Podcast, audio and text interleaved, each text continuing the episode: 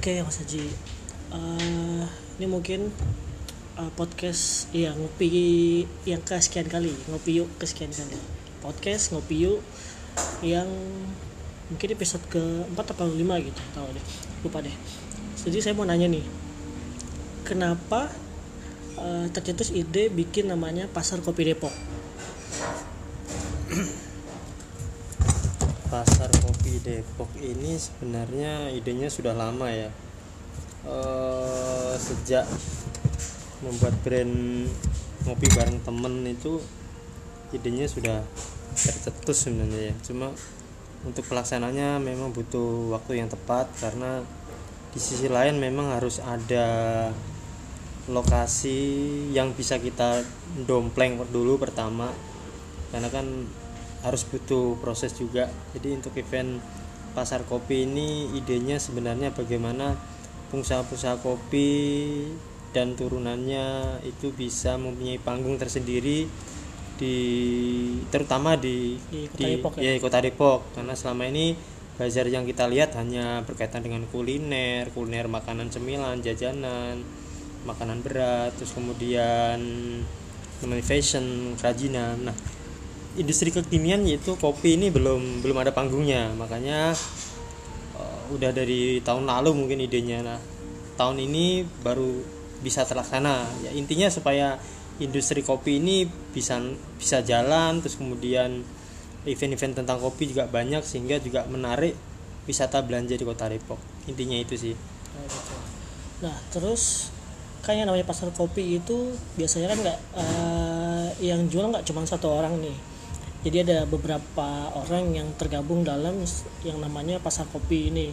Hmm. Nah, untuk dapetin para pengusahanya atau misalkan yang berhubungan sama kopi itu susah nggak di khususnya di Depok ini pengusaha-pengusahanya. Sebenarnya kalau kita lihat hampir setiap boleh dibilang setiap gang atau jalan agak besar itu udah ada beberapa warung kopi ya. Nah selama ini memang belum ketemu satu grup wadah sehingga eh, dulu sih sempat sempat susah gitu. Karena kopi yang kita buat kan kopi bareng temen itu juga kita yang mempelopori bikin kegiatan tahun eh tahun ini ya bulan Maret itu di acaranya festival kudapan itu juga eh, pengusaha kopi startup muncul di Pemkot itu juga kita yang mengawali kan walaupun bulan Maret itu kan Maret Maret 2019 Eh, itu juga pertama kali. Setelah itu juga sebenarnya banyak pengusaha kopi. Nah Nah, setelah kita bikin event pasar kopi yang perdana itu ternyata pengusaha kopi sangat banyak sekali itu. Nah, setelah kita ketemu di grup ternyata ya orangnya itu itu juga itu ternyata saling mengenal. Selama ini belum belum ter, terorganisir lah. Nah, selain itu juga ternyata banyak pengusaha-pengusaha kopi yang baru memulai itu belum merapat ke Pemda, ke dinas setempat karena yang namanya usaha kan butuh bapak angkat kan. Nah, sebenarnya itu kita dorong. Nah, kemarin juga eh, ngopi bareng teman sudah menjadi eh, mitranya dengan dinas dinas UKM terus kemudian juga kemarin beberapa tenan kopi yang di eh, edisi kedua itu juga udah mau merapat ke dinas juga karena biar bagaimanapun yang namanya usaha di Depok tetap harus eh, mendekat ke pemerintah Pemerintah. setempat atau dinas yang menaungi usaha lah atau UKM ya kan karena sendiri kopi kopi itu kan eh, belum tahun ini eh, tadi perizinan izin edar itu masih PRT ataupun harus MD kan karena ada yang kalau bentuknya makanan kan masih bisa PRT nih tapi kalau bentuknya minuman apalagi yang dikemas kan masih dilema kan karena harus berhubungan izinnya izin tadi ya MD gitu ya Nah, sejauh ini eh, antusiasme para pengusaha kopi di Depok tuh seperti apa gitu? Ataukah masih banyak yang ah, ah, bagus kah atau misalkan masih ya standar-standar aja lah gitu? Saya rasa sih pengusaha-pengusaha kopi kalau kita lihat yang beberapa kita nongkrong itu yang pemain besar memang sudah sudah ini ya sudah bagus lah ya. Sudah Udah jaringannya udah banyak. ya kok jaringannya udah luas seperti yang di Margonda itu kan banyak beberapa kedai kopi ya. Nah yang kita sasar ini adalah eh, pengusaha-pengusaha kopi yang sifatnya mungkin lokal ya kan. Hanya dia Depok baru memulai ini eh, saya rasa mereka sebenarnya sudah secara produk sua- secara kualitas produk sudah bagus. Nah ini yang perlu ditekankan lagi yaitu tadi mengenai izin edar itu kan wa- wajib tuh kalau biji kopi biji kopi harusnya harusnya minimal setahu saya ini harusnya PRT PRT. Nah, kalau yang sudah minuman dikemas itu harus MD. MD. Nah itu yang perlu penekanan juga ke ke apa namanya ke pengusaha-pengusaha Pengusaha kopi, kopi. nantinya. Nah kecuali kalau memang kopinya siap saji, Siap itu, saji. itu bisa eh, mungkin layak layak sehat Layak lah. ya. sehat. Hmm, bisa itu.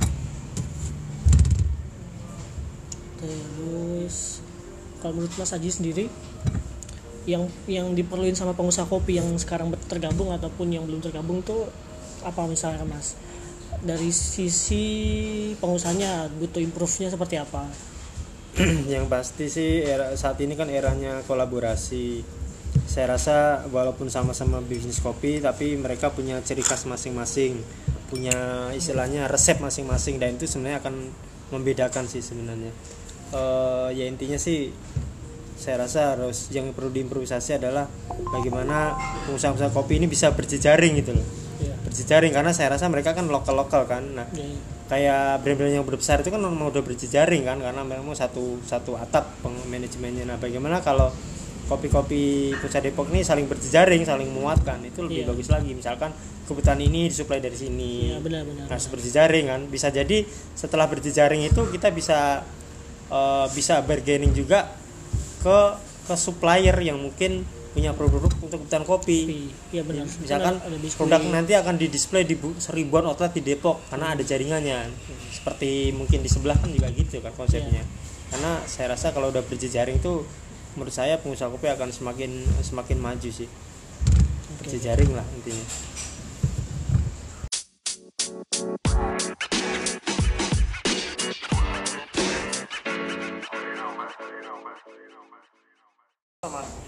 Disko, diskusi kopi. Jadi eh, Mas Andri ya, Mas Andri Mas Andri, di bumi kopi eh, boleh tahu nggak kenapa namanya Tibumi Coffee? Atau Tibumi sejarah awal? Ya. Iya, di bumi itu apa mas? Itu bahasa Sunda Oh, ya di bumi itu bahasa Sunda artinya kalau orang Sunda pasti tahu lah T itu dari kata T itu dari bumi itu bisa tanah bisa hasil bumi Oh. bisa rumah bisa kampung halaman jadi nah, karena kita konsepnya rumah dan kita memperkenalkan kopi, kopi Jawa Barat jadi ini hasil-hasil dari Kopi-kopi di kopi Jawa Jawa, Barat. Jawa Barat. tanah Jawa Barat. Jawa Barat. Itu bisa disebut seperti itu. Kedua karena kita konsepnya konsepnya rumah, rumah kopi. Ketika Mas datang sudah merasa rumahnya. Iya. Ya, seperti itu. Dan kenapa Tibumi memang kita konsen di kopi-kopi Jawa Barat. Orang ketika orang Sunda, pasti ketika Tibumi dia udah ngeh, oh Tibumi itu orang Orang Sunda, Sunda, Sunda. Jawa Barat lah ya. Nah, terus eh, perjalanan Tibumi itu mulai dari kapan sampai akhirnya sekarang ini? Tibumi itu mulai berdirinya sebenarnya fixnya itu 2016 ya. Iya. 2016. ya 2016 dan kita eh, mungkin baru pada ngehnya beberapa kenalnya mungkin tahun-tahun setahun ini ya Mas. Tahun ini. karena memang dari awal kita berdiri masih malu-malu mas Iya. ya kita mulai berdiri itu masih malu-malu ya jujur sih masih malu terus juga kita eh, dari awal sudah me- memutuskan untuk yang namanya marketing secara ketok tular bahasa Jawanya dari mulut ke mulut mulut ke mulut. Nah, pertama itu itu bisa dilihat dari dari dari zaman dulu sampai sekarang itu plang cuma kecil ya kan Iya. plang tuh kecil dan orang pun pada nggak nggak kalau di sini ada warung kopi kedai Iya. kopi mereka kalau ke sini rata-rata hampir 78% atas rekomendasi dari temennya Teman-temannya ya. Nah, kenapa kita awal itu memaksakan seperti itu jujur kalau kita awal dulu kita nggak ada kelas kopi kita enggak Iya. kita nggak ikutan sana sini kita otodidak dan sebagainya nah ketika kita apa kita memutuskan ya udahlah orang ke sini karena memang udah harusnya mereka puas dan mereka mengembangkan orang lain Iya. karena orang effort ke sini juga lumayan mas Iya. pertama Iya. di sini nggak ada angkot Iya. Iya benar. benar-benar. ya kan Dari Rupanya. jalan besar nggak. mereka ke sini susah. pasti minimal kalau nggak pakai motor pakai gojek kukar Iya. Nah, jadi setiap mereka ke sini kita maksimalkan orang itu puas dengan sebisa kita menggali servis, pelayanan, produk dan sebagainya.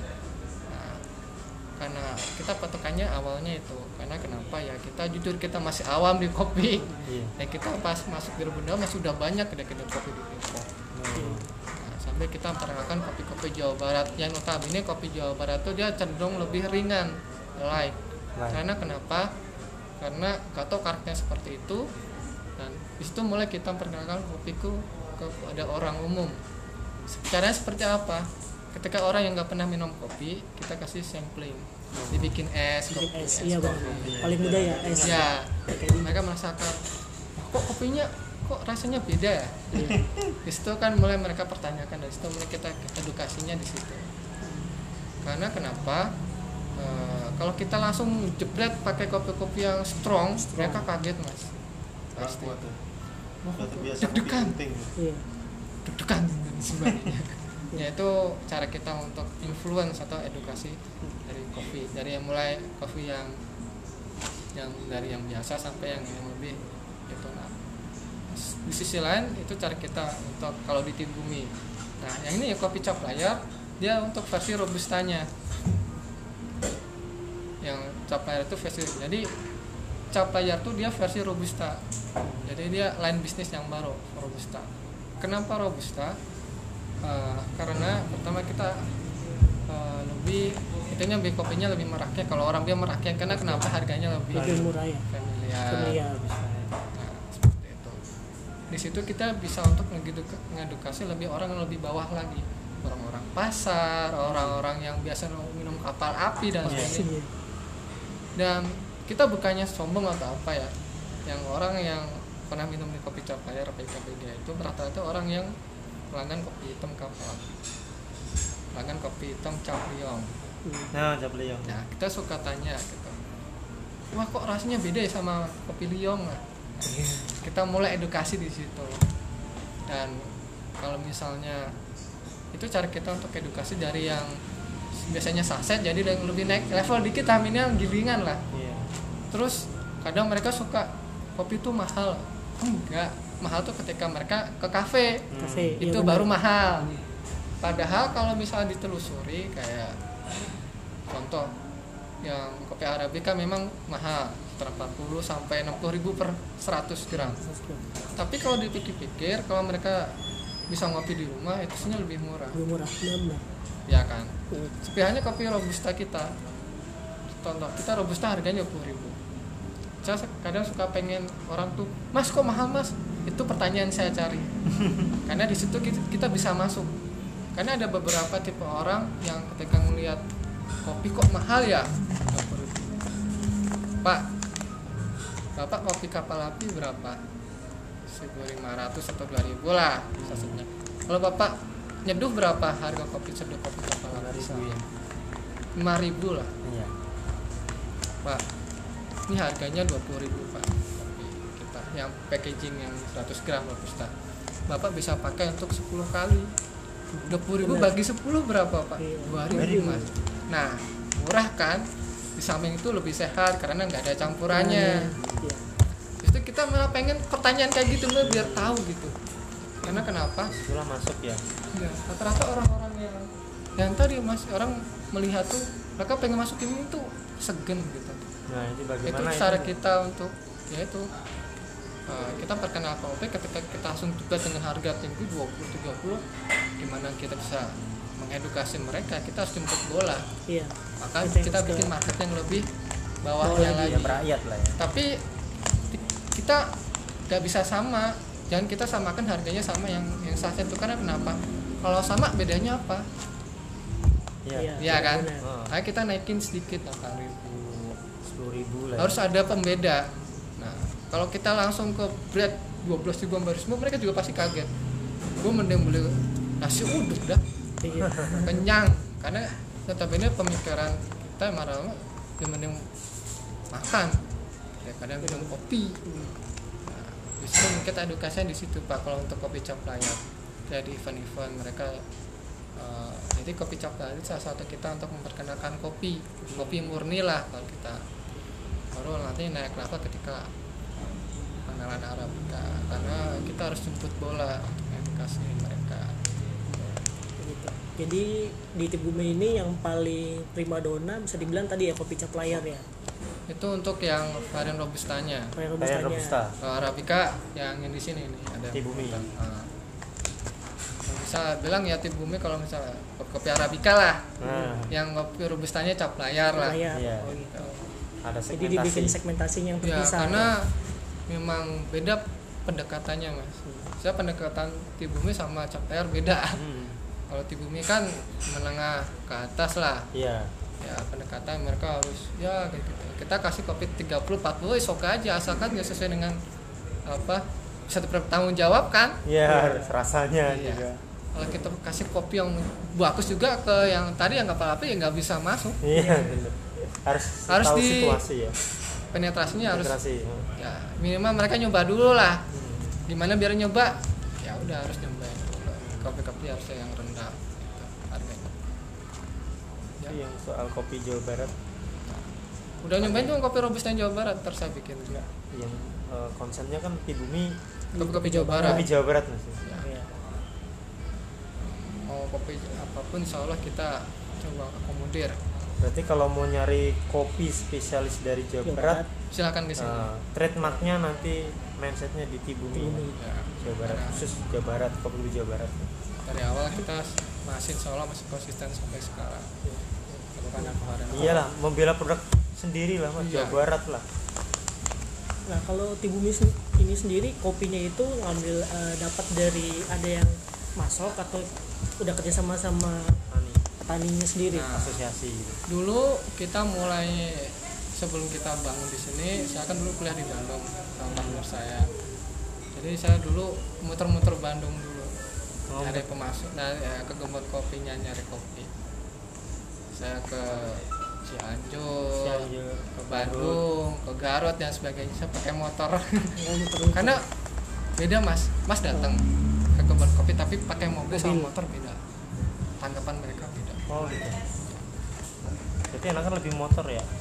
Ya karena ya, selain lebih fleksibel juga Ya. ya, lebih merakyat lah ya. Ya. gitu. Awalnya memang kita tujuannya untuk kita biar tahu kopi dulu. Kopi dari sini dari sini. Nah setelah itu baru kita beli secara reguler. Kita nggak harus murah nggak. Yang penting siapakah petani itu bisa konsisten nggak sama produknya gitu Iya benar. Oh, bisa konsisten selama kita sekarang dari Bandung udah banyak beberapa varian dari Cianjur juga ada dari Garut juga ada dari Kuningan ada Hmm. terus kemudian Kuningan ada baru tau ya Ya, Sumedang juga ada tapi ada, saya iya. pernah kita ada. tapi masih belum bisa belum bagus ya kalau terus uh, mana lagi ya yang itu udah banyak banget Tasik ada juga loh Tasik saya pernah dengar ada ada Bagus. sempat ngontek saya mas pernah dengar ada karena memang konturnya ada tapi saya juga masih belum bisa ada pemasoknya gitu. Ya sambil tawarin Liberica ya. Tasik Iya. ada. Liberica Tasik. Tasik kalau salah ada Tasik ada saya juga pernah dengar makanya eh, di sini bahkan orang-orang awam pun pada baru tahu oh kopinya kok Jawa Barat banyak banget ya Iya. nah, mas aku berarti baru ke sini baru lihat kopinya aneh-aneh ini ada Cianjur. Cianjur ya Cianjur natural. Dia Natural. natural itu lebih kayak asam. Asamnya nanti ya berarti kan kalau Mas eh, ke petani langsung berarti kan ada proses lagi nih. Setelah dari petani kan ada prosesnya yang tadi tadi ya pengeringan, Pengeringan. terus sampai nanti proses namanya masak kopinya. Itu dilakukan sendiri atau emang pakai jasa lain? kita selama ini masih dalam level masuk ke level masih ke hul- eh, hilir. Hilir ya? Jadi, karena kita masih belum mampu sampai ke hulu. Hulu. Masing-masing sudah harus ya, kapasitasnya lah. Iya. Kita kapasitas kita baru nyampe hilir. Nah kita ngambilnya langsung bentuk yang green bean atau bentuk yang siap sangrai. tapi sebelumnya itu yaitu kita ya tadi harus tahu dulu. Karena kalau petani itu karena yang sudah teredukasi ada yang belum. Ya, ketika udah bagus apa kita order terus beberapa kemarin nanti suatu saat kita nyembah ke hilir juga. Hmm, tapi saat ini kita masih fokus ke ke hilir mas. Ke hilir. Karena memang ranah-ranah hilir eh hulu itu lebih harus concern lagi mas. Ya. karena kan ya tadi karakteristik kopi itu tergantung dari apa tuh? Pasca panen. Pasca panennya kan ya? Ya. Nah, kalau habis dari green bean kita ja- belinya kalau udah jadi mau di sangrai lah. Sangrai. kita di sini sangrai sini kita ada dua mesin. Itu yang mesin yang besar itu kapasitas 5 kilo. 5 kilo. Uh, itu untuk varian robusta. Arabica kita ada juga yang varian 1 kilo. Oh jadi nanti di sini Menerima. eh, nerima Iya kita buat nerima jasa roasting. jadi nanti kedai kopi juga roastingnya di sini. Ya jadi buat nanti kalau teman-teman di ya silahkan di pasar kopi pasar kopi Depok khususnya kalau misalkan ada kebutuhan Mau masak roasting. masak kopi atau roasting kopi bisa Iya, ke sini. Iya. khususnya Jawa Barat. Jawa Barat. Kalau mau ngambil kopi Jawa Barat di sini insya Allah kita ada Siap. beberapa varian arabica robusta Jawa Barat ada. Untuk roastingan kita biasanya itu 40.000 per kilo. 40.000 per kilo? Dan minimalnya berapa kilo mas untuk roasting? Kilo aja nggak kilo bisa. boleh ya? 40.000 sekilo. jadi ya itu kalau misal punya green bean di rumah atau apa pengen disangrai di sini boleh. Digilingin di sini juga bisa. Kita mau giling berapa banyak mau 10 kilo langsung bisa kita ada gilingan yang besar. Oh ada juga ya. Jadi lebih cepat lah. Nah eh, mau tanya lagi nih. Seberapa rumit guys seberapa rumit orang untuk belajar sampai ke tahap roasting? Gitu. Roasting ya? Iya. Roasting itu sebenarnya eh, saya kan emang sama sama saya sama partner saya tuh memang beda job desk ya. Saya concern ke manajemen cafe kayak gitu. Ya temannya partner saya dia fokus ke quality masalah roasting sebagai dia tapi gitu. pada dasarnya kan saya cuman tahu kulitnya aja karena emang saya nggak concern di kalau concern itu ya harus waktu lagi. Iya. maka di sini kita bagi-bagi tugas job desk. Oh gitu. Nah, kalau untuk yang roasting minimal eh, dia harus tahu kan maksudnya tentang tadi proses pasca panen kopi harus tahu. Terus sama kalau misalnya sama belajar roasting bisa sendiri otodidak buat YouTube dan sebagainya bisa. Dulu kita pakai pen juga mas. mau pakai Awal-awal kita pakai pen ya? nih, teflon.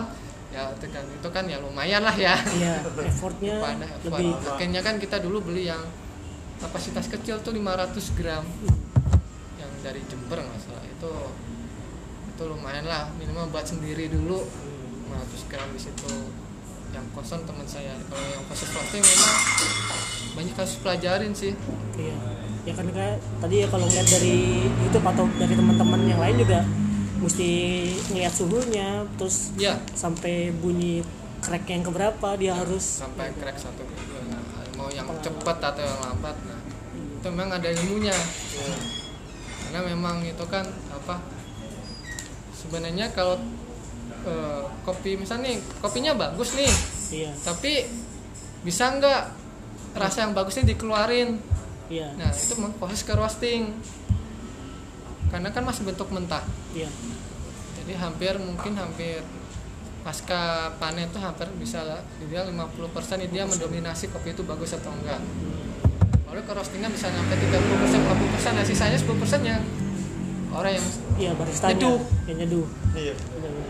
Karena kayak gini kan coba tadi bapak misalnya ini nih kan nggak diseduh nih.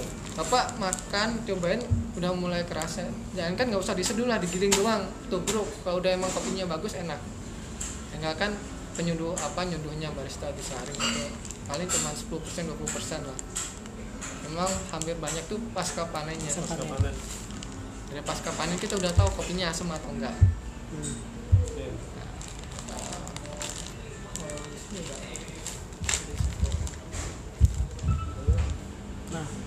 Terakhir nih ditanyain. Sejauh ini eh, yang dihadapi sama Tibumi itu apa Mas? Misalkan eh, tadi kan ada dari segi pemasaran, terus tadi teknik kenalin kopinya. Itu yang paling sulit untuk di disentuh sama Tibumi itu apa? maksudnya disentuh tuh Ya maksud tadi misalkan di pemasarannya ataupun pengenalan ke masyarakatnya. sejauh ini sih kalau kita kalau masa pemasaran memang kan itu kan harus fleksibel ya Ya. sesuai dengan zamannya. Hmm. sekarang sama apa yang kita jual. Kalau misalnya kita jualnya memang ambience cafe tempat ya kita harus memakai kayak Instagram. Nggak Iya, mungkin benar, Facebook kan? Iya. Nah, kalau kita lebih ke retail kayak apa pasti pakai Facebook marketplace dan sebagainya.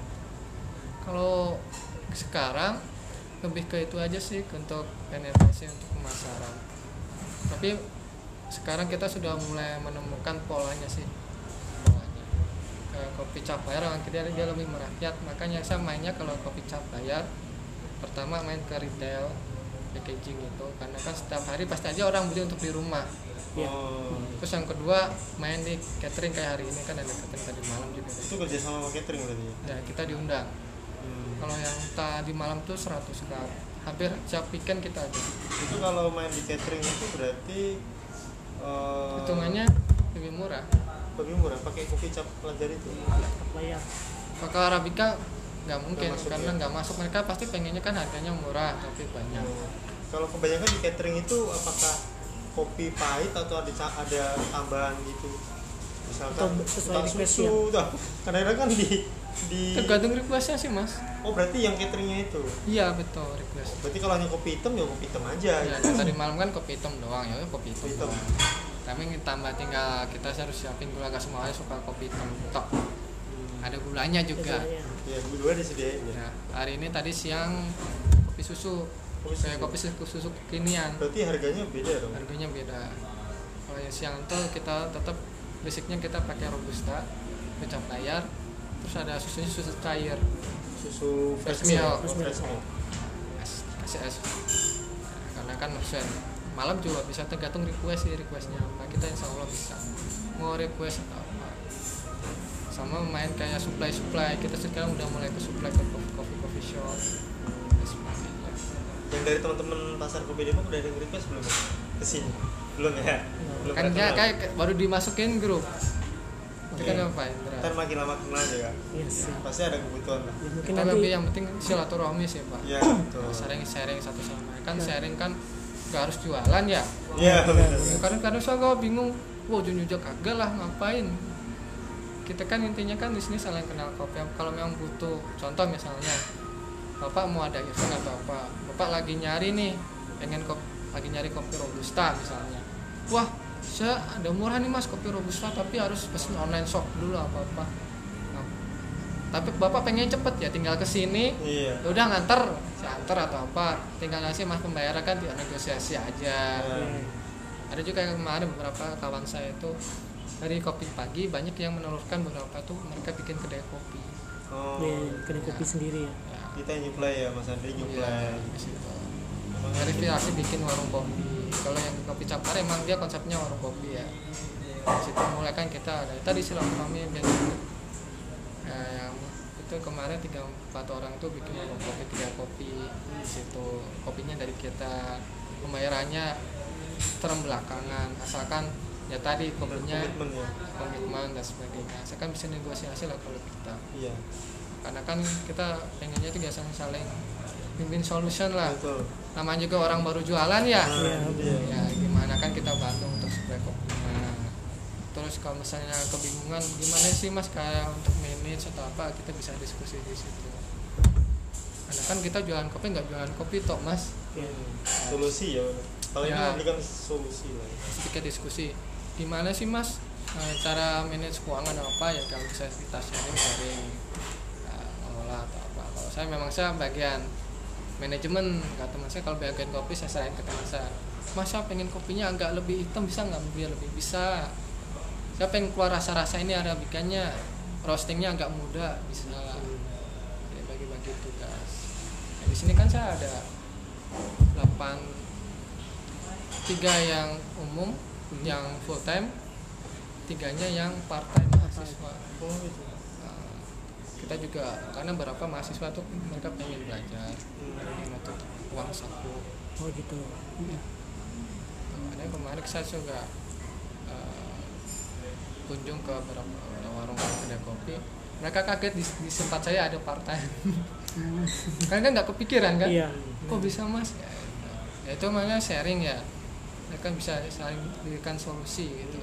Bagi yang baru-baru apa baru mulai usaha kan kadang suka bingung ada kemarin dia yang pelanggan rutin di sini dia pengen bapaknya udah pensiun nih tapi pengen tetap ada ada aktivitas buat pensiunnya kita kasih solusi bikin aja mas botolan nah, kita bikin botolan gitu yang tadi ya kopi godok. apa kopi godok sih itu punya siapa mas ya kita bikin juga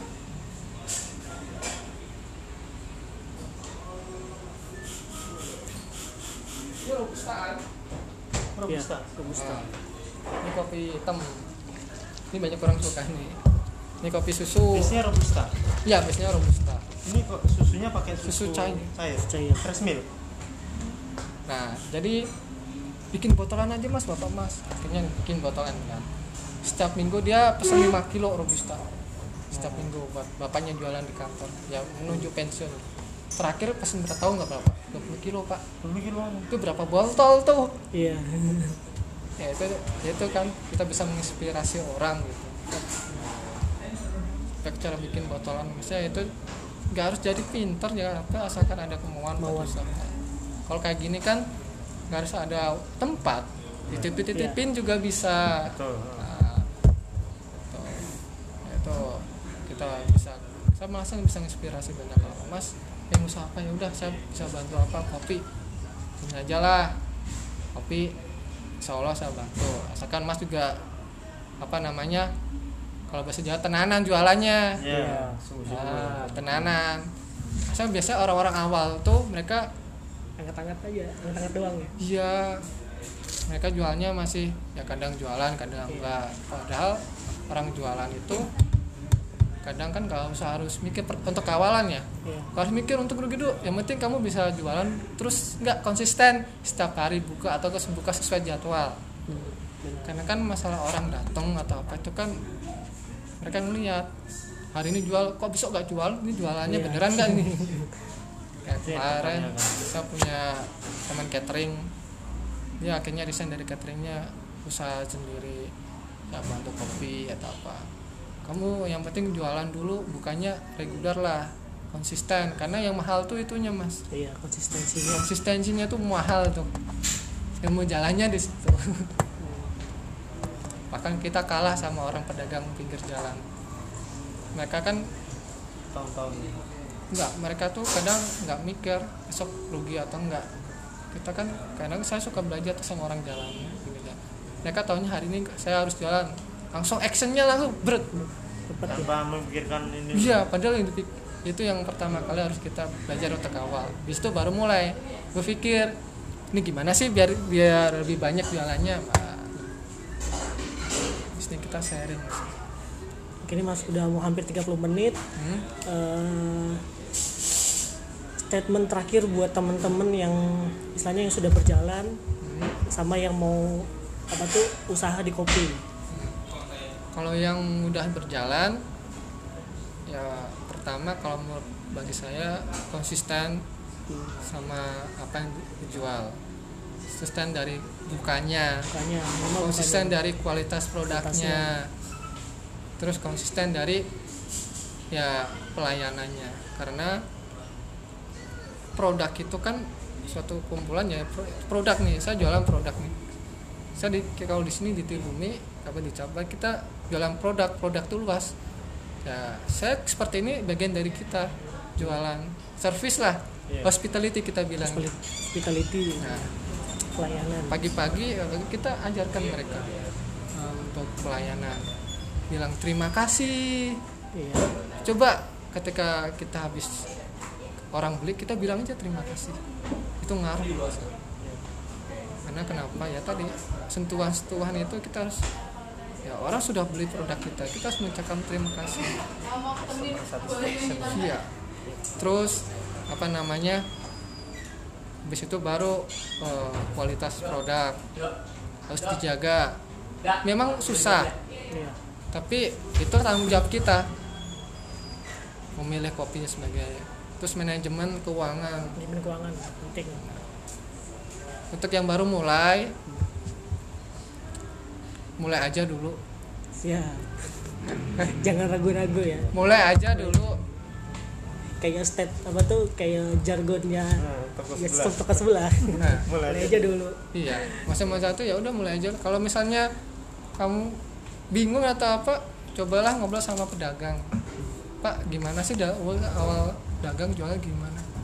Coba di, apa tanya kepada mereka bagaimana pemikiran mereka ke pas awal jualan? Iya. Setelah itu baru berpikir kita nggak mungkin kan namanya juga kita manusia pasti ada rasanya untuk tetap survive. Iya benar. Itu sih. Itu aja sih. Oke, terima kasih buat Mas Andri dari Tibung Coffee. Eh, sekian disco diskusi Diskusi kopi. Dan sampai jumpa di podcast berikutnya.